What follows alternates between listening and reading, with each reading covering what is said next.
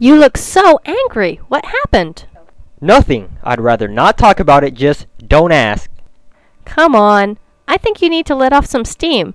Besides, you shouldn't keep your feelings pent up. They'll eat you alive. So, talk to me. Alright. This morning I took my car to the garage to have them check the air conditioner. They only gave it a once over, filled it with some Freon, and charged me 300 bucks. No wonder you're livid. I'd be mad too if someone ripped me off like that.